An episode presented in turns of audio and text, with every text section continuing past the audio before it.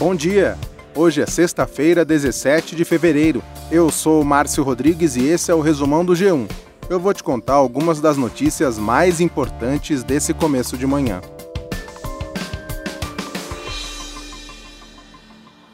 A Ivete abriu a folia em Salvador ontem. Ela arrastou uma multidão, se emocionou e dedicou a folia a Preta Gil. Preta Gil, eu dedico meu carnaval a você, minha pretoca. Eu te amo muito! Ano que vem você vai estar aqui nesse carnaval botando para quebrar. A preta foi diagnosticada com câncer no intestino, está passando por tratamento e esse ano não vai participar do carnaval. Hoje, sete escolas abrem os desfiles de São Paulo. No sábado, mais sete escolas. Os desfiles no Rio são no domingo e na segunda-feira. Foi muito difícil tomar essa decisão mas que eu acho que eu vou ter que ir pro Rio de Janeiro, porque eu tô com muita saudade da cidade maravilhosa. Faz muito tempo que eu não vou para lá. Então, tô indo pro Rio, mas quem sabe eu não dou uma passadinha em alguns outros carnavais por aí. Mas domingo eu vou estar então no camarote número 1. Um. Vejo vocês lá. Beijo. Gisele Bündchen, que não aparece no Carnaval do Rio desde 2011, publicou ontem um vídeo nas redes sociais confirmando a presença dela no camarote da Sapucaí. A Gisele se separou no ano passado do Tom Brady, astro do futebol americano. Rio, São Paulo, Salvador, Recife e BH têm blocos todos os dias de carnaval a partir de hoje. Se você quiser saber a agenda, entra no G1.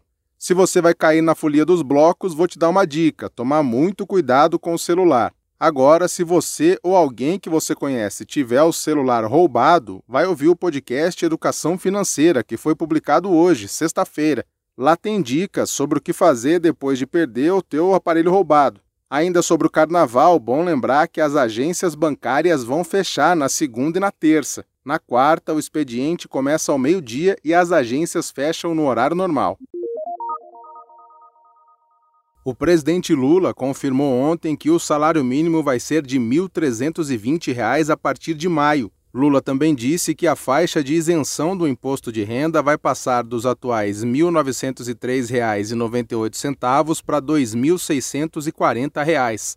Uma das promessas de Lula durante a campanha foi a isenção de IR para quem ganha até 5 mil reais. O presidente disse que isso vai ser feito gradualmente. Ontem, Lula também oficializou o reajuste de 40% nas bolsas de pós-graduação, ao fazer o anúncio, o presidente disse que o dinheiro para saúde, educação e ciência não é um gasto, mas sim um investimento. Os valores das bolsas de pesquisa estavam congelados há 10 anos. O ministro da Educação, Camilo Santana, também anunciou o aumento da oferta de bolsas de mestrado e doutorado da CAPES. O ministro disse que vão ser oferecidas 26% mais bolsas. No G1 você encontra os novos valores das bolsas de mestrado, doutorado e pós-doc anunciados pelo governo para CAPES e o CNPq.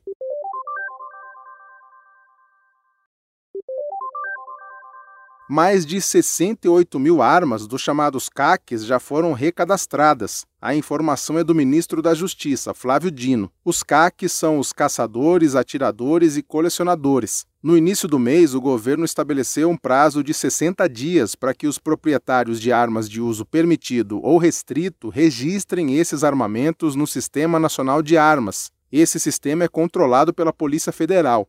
Ontem, Flávio Dino disse que quem não fizer o recadastramento até o fim do prazo vai estar cometendo um crime. A política de facilitar o acesso a armas foi uma das principais bandeiras de Jair Bolsonaro. Quando assumiu em 2019, Bolsonaro adotou uma série de medidas para facilitar a compra e a posse de armas no país.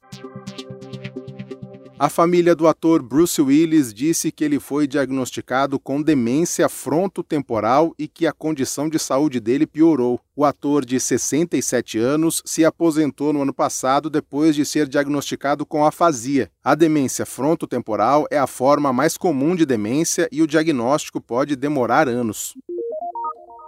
Depois de 11 meses se recuperando de uma lesão grave no joelho, a Marta voltou aos campos com a seleção brasileira feminina. Ela entrou no segundo tempo do jogo contra o Japão e, em apenas 3 minutos, fez a jogada do gol da Debinha, que garantiu a vitória do Brasil. As duas seleções se enfrentaram na abertura do torneio She Believes Cup, em Orlando, nos Estados Unidos.